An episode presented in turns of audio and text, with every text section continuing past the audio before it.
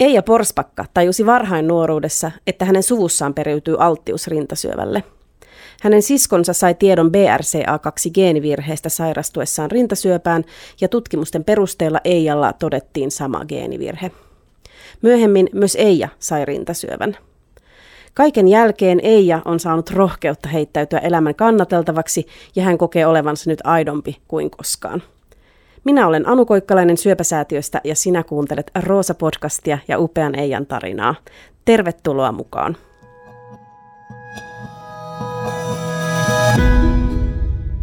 Eija, sä oot yksi niistä rohkeista naisista, jotka on tänä vuonna halunnut kertoa tarinansa Roosanauha-keräyksessä. Eli sä oot perinnyt geenivirheen sun äidiltä, joka johti sun kohdalla rintasyöpään. Ja samoin sä oot saanut tietää, että sun tytär on myös perinnyt sen saman geenin. Ja tästä kaikesta me nyt jutellaan ja sitten lopuksi ihan vielä siitä kaikesta hyvästä, mihin tämä kaikki on johtanut. Mutta aloitetaan tietenkin ihan alusta, eli miten sä sait tietää sun geenivirheestä?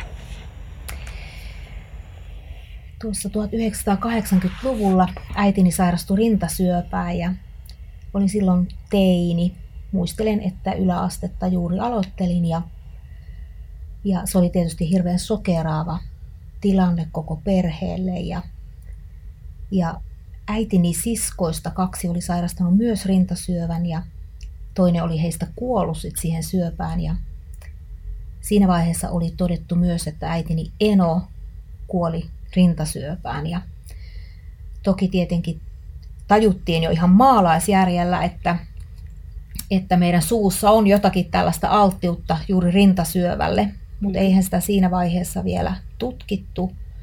Mutta aika pian äidin diagnoosin jälkeen joku lääkäri oli kiinnostunut tästä meidän suvusta, kun tiesi, että tässä on niin paljon rintasyöpää ja halusi sitten, että meidän veret lähtee tuonne Tampereelle tutkittavaksi. Ja siinä vaiheessa emme saanut tietää tästä perinnöllisestä rintasyöpägeenistä, mutta, mutta tiedettiin, että ne menee siihen tutkimustyöhön nämä veret, ja, ja jossa kartotetaan erilaisia syöpägeenejä.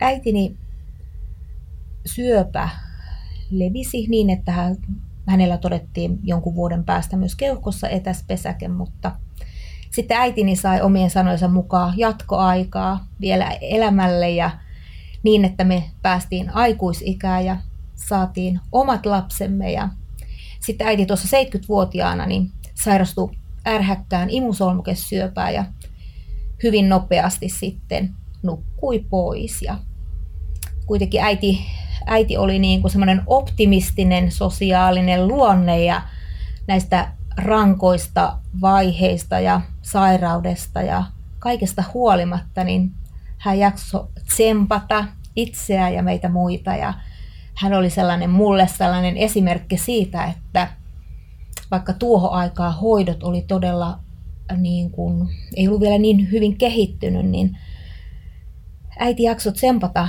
tsempata eteenpäin ja, ja uskon, että se hänen elämän voima, joka hänellä oli, niin piti häntä myös hengissä. Ja itselle ei jäänyt siitä äidin sairastumisesta eikä myöskään siitä kuolemasta mitenkään sellaista pelkoa. Ajattelin, että jos joskus meidän suussa tunnistetaan tällainen rintasyöpägeeni, niin se ehkä onkin jotenkin helpotus ja selitys kaikelle.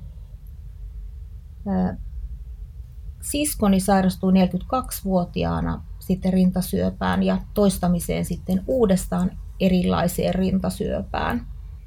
Ja silloin otettiin hänestä sitten geenikokeet ja todettiin hänellä tämmöinen BRCA2-geenimutaatio ja sen jälkeen me kaikki päästiin tutkimuksiin ja minulla sitten todettiin tämä geenimutaatio. Ja muistan tarkalleen sen päivän. Jotenkin oli jo aavistelu, että kannan tätä geeniä. Se oli to- toki sokeraavaa, mutta samalla niin kuin helpottava. Kun hän sanoi mulle näin rohkaisevasti, että ei ja joka ikinen ihminen kantaa jotakin geenivirhettä. Että sulla se on vaan nyt niin kuin todennettu ja sä pääset niin kuin tutkimuksiin. Wow. Joo, se oli mulle sellainen, niin kuin, että mähän olen koko ikäni tätä geeniä kantanut, Mm. mutta mä en ole sairastunut ja nyt mä saan niinku tutkimukset. Et se oli mulle itselleni oikeastaan semmoinen, että mm, helpotuskin tietyllä tavalla. Koska oli tajunnut, että jotain, jotain meillä on tällaista suvussa. Niin. Mm. Ja sitten se sai nimen. Kyllä. Joo, ja juuri ehkä se epätietoisuus on se, mikä niin kuin kuluttaa ja myös pelottaa. Sitten kun asia saa nimen, se saa merkityksen ja myös kun siitä asiallisesti puhutaan, saa tietoa, niin se tieto voi helpottaa, kun saa oikeanlaista tietoa. Toki ehkä se tuossa vaiheessa tuotti sellaista pelkoa, koska näitä ei ollut vielä hirveästi todennettu, enkä tuossa vaiheessa tiennyt niin kuin vertaistukea. Mm. Eli se kaikki tuki oli se, että mitä itse netistä löysi tai sitten lääkäriltä kuuli. Mm. Mm. Mutta kauniisti sanoit, että jotenkin helpotti, kun sai tietoa, mm. ja jollain lailla se vapautti. Kyllä. Ja se on myös varmaan aika vahva viesti monille niille ihmisille, jotka ehkä tälläkin hetkellä tuntee, että jokin voi olla ikään kuin pielessä. Mm. Voi olla, että kantaa sitä samaa geenivirhettä, mutta ei uskalla kohdata sitä totuutta, koska se voi olla musertava ajatus. Niin se ei välttämättä olekaan niin, että se tieto vaan lisää tuskaa, mm. vaan se voi oikeasti myös vapauttaa. Kyllä. Kyllä. No miten sitten sun kohdalla kuitenkin se syöpä tuli, niin miten siinä sitten ne asiat eteni siihen pisteeseen, että joudut kuulemaan ne uutiset? Joo, eli sain tämän tiedon geenivirheestä 2010 Mm. Ja kävin vuosittain tutkimuksissa. Silloin asun Joensuussa ja myöhemmin muutin Jyväskylään. Jyväskylässä kävin tutkimuksissa ja siellä 2014 todettiin jo vähän jotain juostetta tuossa vasemmassa rinnassa, mutta siitä ei saatu sitten näytepalaa tai se oli kadonnut se kohde, mistä yritettiin saada näytepalaa. No sitten 2015, kun muutin Helsinkiin, niin täällä radiologi tosi tarkkaan katsoi ultrassa, ultrassa ja totesi, että jotakin siellä vasemmassa rinnassa on jotakin epämääräistä, mutta, mutta siinä ei niin kuin kuitenkaan syöpää todettu. Mutta sitten 2016 syyskuussa kävin taas kontrolleissa ja silloin mammo, mammografiassa tai lähinnä magneetissa oli ihan selkeä, selkeä muutos. Ja sitten pääsin tosi nopeasti sitten diagnoosista leikkaukseen. Ja diagnoosi oli tietenkin sillä tavalla murskaava, koska syöpä oli kuitenkin jo edennyt pitkälle. Se oli imusolmukkeissa. Ja toki joudun jossittelemaan siinä, koska tiesin, että olisi voinut ennaltaehkäisevästi poistaa tarinnat ja esimerkiksi mm. laittaa silikonit tai tehdä, tehdä omasta kudoksesta sinne rinnat, rinnat, mutta en ollut siihen vielä ollut valmis ja jotenkin vähän niin kuin harmitti, harmitti se asia.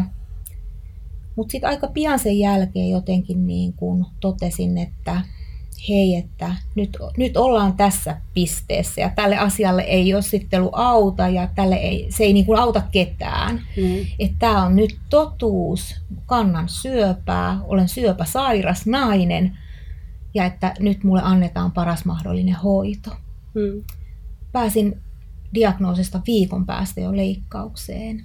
Ja tuossa samassa leikkauksessa, vaikka todettiin, että se oli imusolmukkeisiin levinnyt ja tiedettiin, että hoidot on edessä, niin mulle tehtiin vatsasta sitten rinta, koska se oli jo suunniteltu niin kuin vuosia sitten, että, että se olisi se tapa, millä lailla mulle tehtäisiin sitten uusi rinta. Ja siitä oli erittäin kiitollinen. Leikkaus meni hyvin, vaikka se oli laaja ja iso. Sen jälkeen oli tietenkin sitten sytostaattihoidot ja sädehoidot, että semmoinen seitsemän kuukauden putki. Siinä oli sitä hoitoa, hoitorumpaa. Ajoittain se oli kovaa aikaa, mutta jotenkin itse kun sen diagnoosin sain, niin tein päätöksen, että, että tälle asialle en nyt mahda mitään. Ja onkologi sanoi mulle helpottavasti, että ei, että tämä geenimutaatio on se syy, miksi sinä olet sairastunut rintasyöpään. Eli siinä tavallaan loppu se jossittelu, että jos olisin tehnyt noin tai elänyt toisella tavalla, mm. niin olisiko tämä syöpä mulle tullut. Ää, mutta siinä diagnoosin jälkeen niin ymmärsin, että elämä on just tässä. Ja jokaisella meillä se polku on erilainen ja se kulkee välillä hyvin alhaallakin ja sitten on erinäköisiä vaiheita elämässä. Mutta mikä niissä vaiheissa on merkittävintä on se, että osaa kääntää katseen niin kuin siihen hyvään, mitä elämässä on kullakin hetkellä. Tein sitten päätöksen, että otan elämältä vastaan kaiken, mitä se antaa, tämän ikävänkin asian.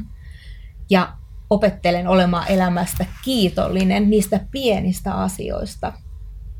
Ja mä aloin tekemään niin kuin päivittäin semmoista kiitollisuuspäiväkirjaa. Se oli ensin semmoista ajatuksen muodossa, että kun mä heräsin, niin mä totesin, että hei, että mua ei koske mihinkään tai ei ole paha olo ja aurinko paistaa ja onpa hieno ilma, lähdin ulos ja opin nauttimaan niistä pienistä asioista, jotka elämässä on hyvin.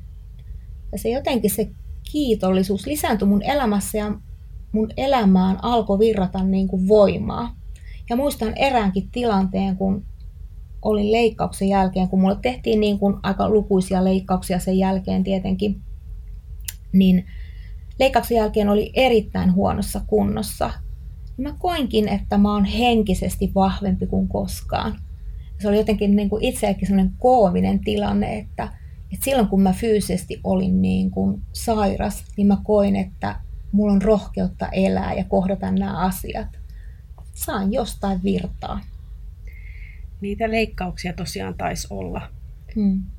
useita. Kuinka hmm. paljon yhteensä, osaatko sanoa ihan laskematta?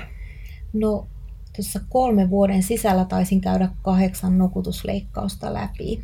Se on valtava määrä. Joo, eli mulle tehtiin paitsi sitten korjausleikkauksia, niin mulle tehtiin ennaltaehkäiseviä leikkauksia että tässä syöpägeenissä on vähän korkeampi riski sairastua myös munasarjasyöpään ja halusin sitten tietenkin eliminoida sen mahdollisuuden. Eli, eli erinäköisiä. Ja sitten toi tosiaan tuo toinen rinta myös leikattiin ennaltaehkäisevästi pois ja tehtiin sitten reidestä uusi rinta. Ja näihin kaikkiin toimenpiteisiin on ollut silleen tosi tyytyväinen ja vaikka siellä on ollut pieniä ja isompiakin komplikaatioita, niin jotenkin mä oon ollut onnellinen siitä, että tämä lääketiede on kehittynyt. Ja tässä huomioidaan paitsi se paraneminen, myös se fyysinen kokonaisuus, se kehon kokonaisuus, mitä varsinkin naisena niin kuin tarvitsee, että kokee olevansa kokonainen. Mm. Mm. No sä sanoit, että toinen rinta tehtiin vatsasta, niin kuin mm-hmm. alkuperäisten suunnitelmien mm-hmm. mukaan, ja toinen sitten reidestä. Kyllä. No mikä on tänä päivänä sun suhde sun rintoihin? No, mähän sanoin silloin jo heti sen ensimmäisen syöpäleikkauksen jälkeen, kun lääkärit ja hoitohenkilökunta puhuu siirrän, siirränteestä, niin mä korjasin, että ei kun se on mun rinta. Koska mä jotenkin niin vahvasti koen, kun se on mua itseäni, että tämä on mun rinta. Mm. Ja jostain kumman syystä, vaikka mua ei her, niin kuin hermotettu, niin kuin tavallaan hermotus siinä meni, niin mä, mä tiesin, missä kohde mulla on esimerkiksi rinnassa nänni, vaikka sitä ei ole. Okay. Joo, ja se tunne on ollut. Ja mulle se on tuottanut paljon sellaista, miten mä sanon, kokonaista oloa. Ja mä koen, että mulla on kaksi rintaa, vaikka ne olisi tehty eri, eri kudoksista. Mm. Hieno, erittäin hieno kokonaiseksi juttu. mä koen itseni. Mm. Kun sä olet keskustellut muiden naisten kanssa, jotka on ollut vastaavanlaisessa tilanteessa, niin ootko huomannut, että onko tämä niinku erikoista vai tyypillistä, tämä, miten sä koet itsesi niin kokonaiseksi? Varmasti niin paljon kuin on rintasyövän kokeneita naisia, niin on erilaisia tarinoita ja kokemuksia. Osa kokee itsensä kokonaiseksi, vaikka ei, ei olisi niitä rintoja. Ja se on mun mielestä merkittävää, että sitä naista kuunnellaan ja sen kokemusta kunnioitetaan, sen mielipiteitä kunnioitetaan. Osa voi kokea itsensä puolinaiseksi erinäisten toimenpiteiden jälkeenkin. On sitä mieltä, että ihmisen kokonaisuus ja se eheys tulee sisältä päin. Eli siksi on erittäin tärkeää, että paitsi että meitä fyysisesti korjaillaan niin sanotusti, niin että me saadaan semmoista henkistä tukea ja voimavaraa, mikä eheyttää meidät sisältä päin. Ja me voidaan kokea olomme kokonaiseksi ja ehyeksi siitä huolimatta, että meitä olisi niin kuin runneltu, raasteltu, rikottu, leikattu. Mm. Eli tavallaan, että vaikka me olisi yritetty paikatakin, niin me voidaan ko- kokea olomme kokonaiseksi. Mutta mun mielestä se vahvuus lähtee ihmisen sisältä. Hienosti sanottu. Mm.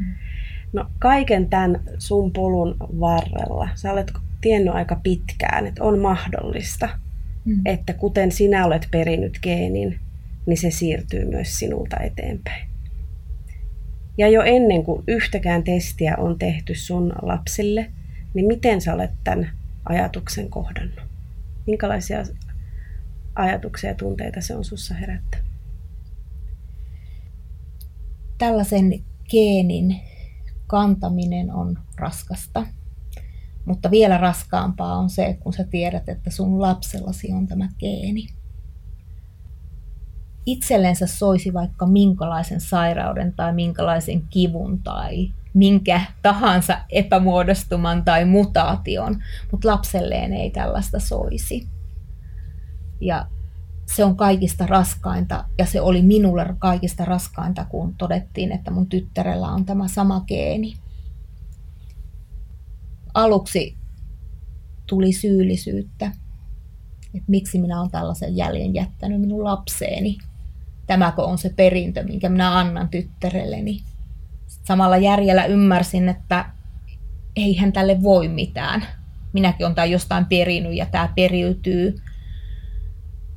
mutta toki, toki sitten kun tyttären kanssa keskusteli asiasta ja koki itsekin henkisesti sitten, että ei tämä ole minun syytä, eikä tämä oikeastaan kenenkään syytä, että näillä nyt mennään. Ja onneksi tyttäreni on perinyt semmoisen urhean luonteen aivan kuin mummonsa, että elämässä mennään eteenpäin. Ja elämässä, elämään kuuluu ne varjopolut ja kuuluu ne laaksot ja kuitenkin kiinnitetään huomiota siihen, mikä on hyvää elämässä. Ja on todella kiitollinen siitä, että paitsi on näitä ikäviä perintöjä, joita me jätetään, on tietenkin sitten näitä hyviä perintöjä, mitä me voidaan jättää.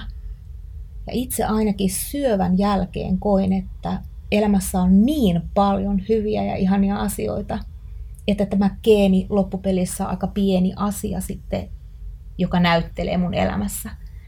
Eikä se, ne olosuhteet tai ne ikävät asiat voi viedä sitä onnellisuutta, koska onnellisuus koostuu niin paljon tärkeämmistä asioista.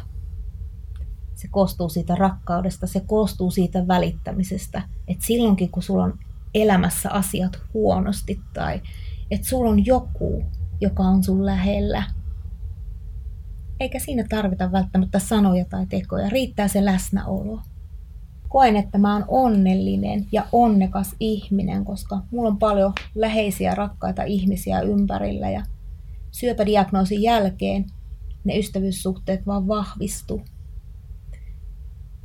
Ja mut otettiin mukaan huonossa kunnossakin, esimerkiksi kuntosalille jossa en mitään jaksanut tehdä, mutta sain chillailla siellä ihanassa seurassa.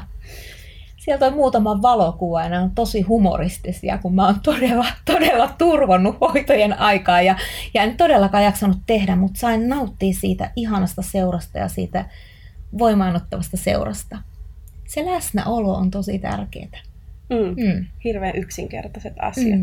Mm. Tai no lopulta ei niin kovinkaan yksinkertaista mm. sit kuitenkaan kaikille mm. antaa sitä läsnäoloa. Mm. Minkälainen ajatus tänä päivänä on sulle se, että, että tiede on mennyt joka tapauksessa ja tutkimus eteenpäin? Te olette itse, niin kuin alussa, haastattelun alussa sanoit, antaneet sitä verta tutkimukseen. Mm. Ja juuri sen takia se on mennyt täällä meidän maassa eteenpäin ja se tulee auttamaan myös Annia. Niin miltä tämmöinen ajatus äitinä tuntuu? Se tuntuu upealta ja se tuntuu tosi tärkeältä. Se, että pienillä teoilla ja esimerkiksi rahoittamalla tätä tutkimustyötä, niin voi käydä niin, että tätä samaa polkua ei tarvisi mun jälkeläisten tai heidän jälkeläisten käydä. Eli parhaassa tapauksessa toi mutaatio voidaan eliminoida jotenkin, että sitä ei tapahdu. Mm. Ja se on se upea asia, jonka takia itsekin haluan olla mukana Roosanauhassa ja ylipäätään tässä syöpätyössä. Oman sairastumisen jälkeen päätin, että, että haluan jakaa myös sen oman panoksen ja sen vertaisuuden tässä toisille naisille tai ylipäätään syövän kokeneille. Ja aloin tehdä sellaista valmennusta, joka sitten nyt, nyt on tuossa vuodenpäivät ollut menossa ja ö, siellä lähinnä vertaisena olla, olla mukana, että, että mahdollisimman moni löytäisi tämän geenin tai syövän jälkeen tai ohella ne asiat, jotka elämässä on tosi merkityksellisiä, ne omat onnen lähteet ja sen arvomaailman, jota itse jouduin silloin pohtimaan, että minkä vuoksi elän ja minkä vuoksi ylipäätään hengitän ja mikä mulle on elämässä tärkeää. Ja kyllä yksi semmoinen merkittävä tekijä on ne läheiset ihmiset. Mm. Se läsnäolo heidän kanssa, se pysähtyminen siinä. No, tänä vuonna Roosanauha-keräyksen vahva teema on välittäminen. Mm. Ja meidän tarkoituksena on tehdä suomalaisista maailman välittävin kansa. Nyt kun menet ajassa taaksepäin ja muistelet niitä hetkiä, jotka oli kaikista synkimpiä, mm. niin minkälaisia konkreettisia pieniä tekoja sieltä tulee mieleen, että tästä selvitään ja ehkä pohjimmiltaan sä oot ymmärtänyt, että hei, musta välitetään. Se on kaikki se hyvä, mitä mä oon ystäviltä, läheisiltä ja myös ulkopuolisilta ihmisiltä saanut. Konkreettisesti se on tarkoittanut esimerkiksi sitä, että joku soittaa mulle. Joku vie mut jonnekin kahvilaan. Joo. On mun kanssa. Tekee niitä asioita, joista tietää, että mä pidän. Yllättää mut merkittävä sellainen konkreettinen teko oli se, kun multa kaikki hiukset, ripset ja kulmakarvat lähti, niin mun ystävät oli kerännyt mulle perukkirahaston ja sitten mä sain niin kuin... Perukkirahasto? Joo, mä sain sitten sen... Ja ihana rahasto. Joo, mä sain sitten sen tavallaan sen sairaalan maksusitoumusperukin ohjella mä sain ostettua itselleni semmoisia viljaperukkeja. Ja sitten mä sain niitä vuorotella. Se oli aivan ihana lahja, lahja ja hyvä teko. Nyt tekee mieli kuulla, että mitkä oli lempiperukit. No lempiperukki oli sellainen lyhyt, lyhyt perukki ja toinen sellainen punainen perukki, jota mä en olisi ikinä ennen ehkä uskaltanut värjätä hiuksiani punaiseksi. Joo. Ihana temppu ja teko. Joo. Tämän vuoden Roosanauha suunnittelija Juha Tapio mm. tuntuu myös sinulle hyvin merkitykselliseltä. Kerro miksi. No, musiikki on mun yksi semmoinen voimatekijä.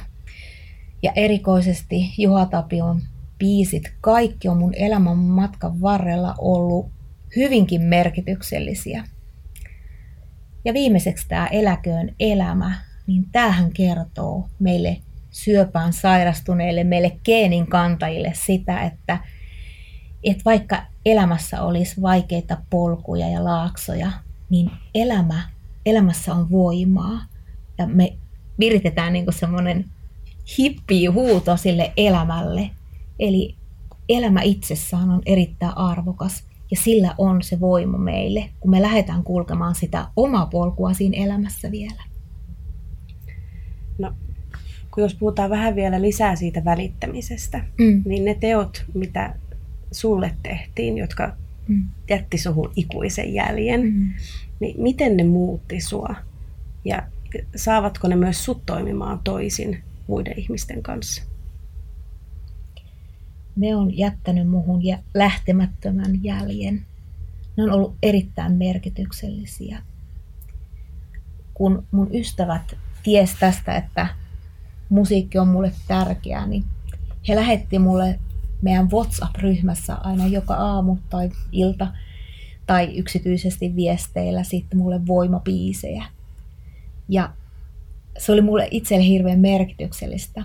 Nyt kun myöhemmin mun ystäviä on sairastunut syöpään, niin mä oon yrittänyt löytää niitä tapoja, mistä he voimaantuvat. Mm.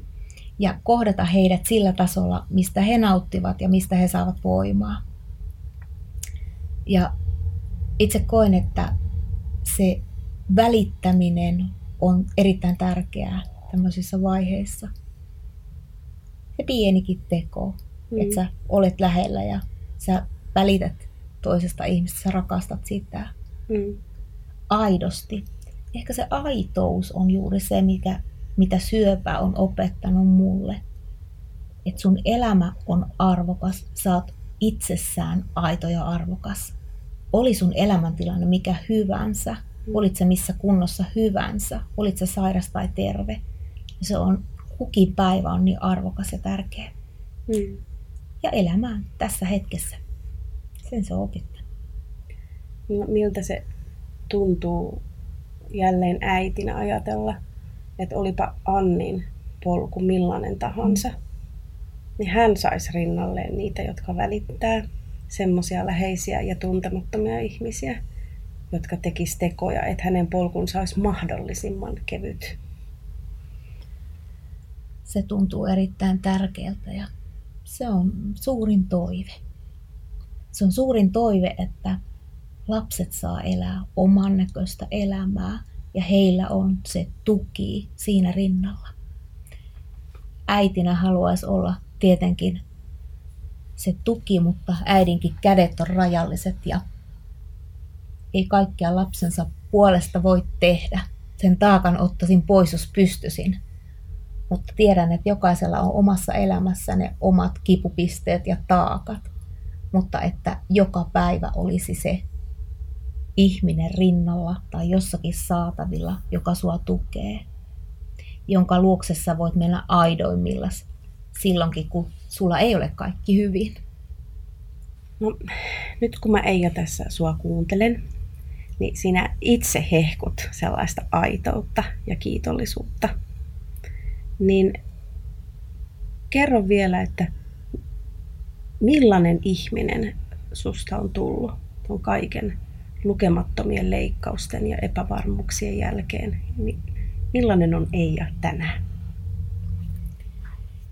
Syöpä pysäytti mut miettimään, kuka mä oikeasti olen.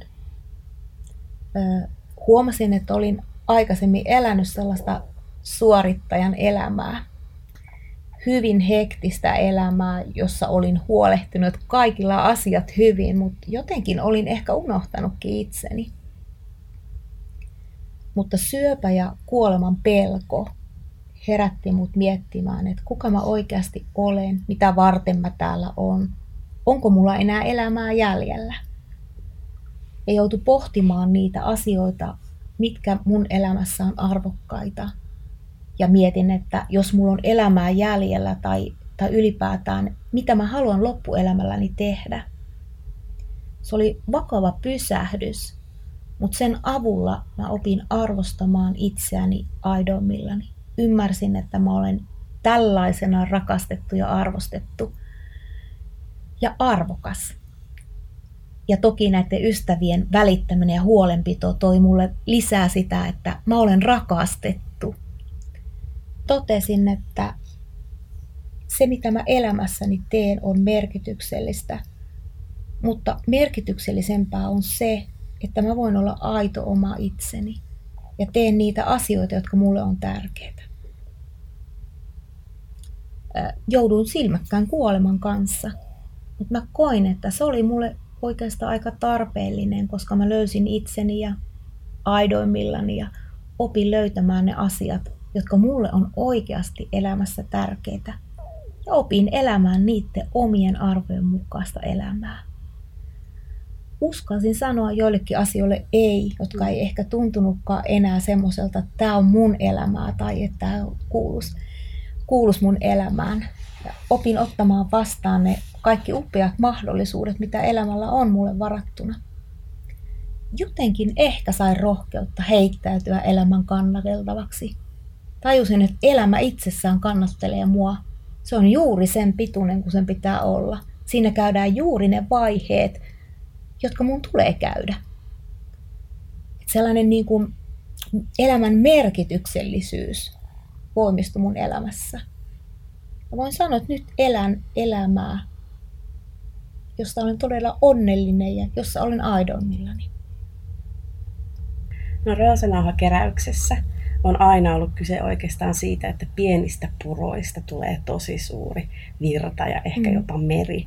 Ja voidaan oikeasti suomalaista huippututkimusta viedä eteenpäin roimasti ja antaa mm. oikeasti varoja kotimaiseen syöpätutkimukseen. Mm. Niin mitä itse ajattelet, että mitä se merkitsee, kun kantaa sitä roosanauhaa? Mitä se merkitsee sinulle ja mitä toisaalta merkitsee, jos kadulla tulee vastaan joku tuntematon ihminen ja hän kantaa roosanauhaa?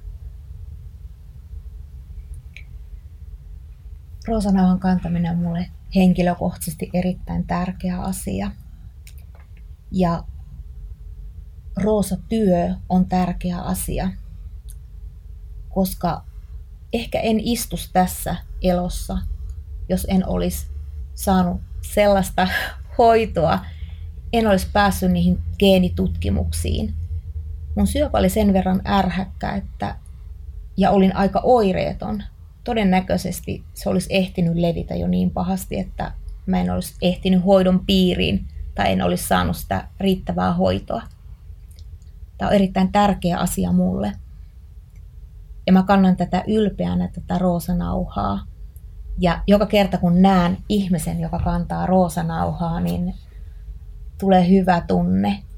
Ja on niin ihanaa, että tämä on niin valtakunnallinen ja kansainvälinen hanke. Et jotenkin, että tämä tietoisuus on mennyt paljon eteenpäin viime vuosina. Ja nyt toivon tietenkin, että tämä perinnöllisten syöpien hoitaminen, tämä tutkimustyö, että tämä kantaisi nyt tosi paljon eteenpäin.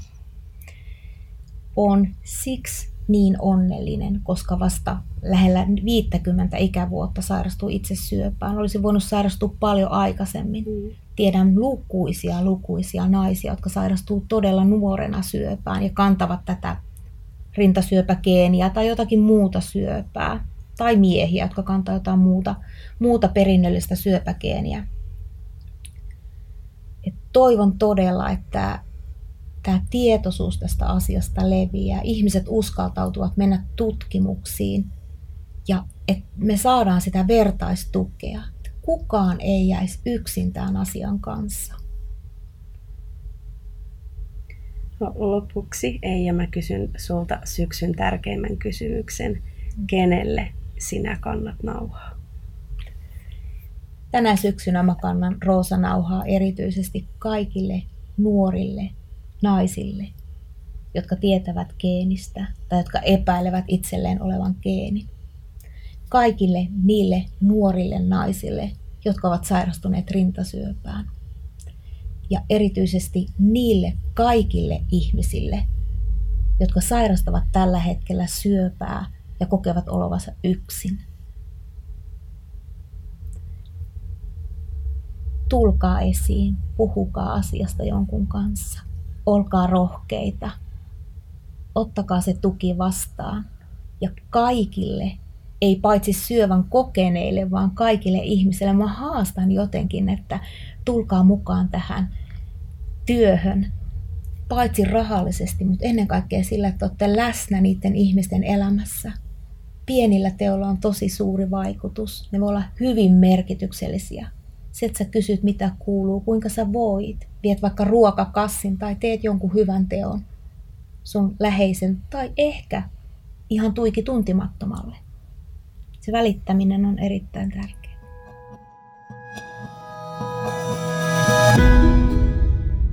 Roosa.fi. Tehdään suomalaisista maailman välittävin kansa.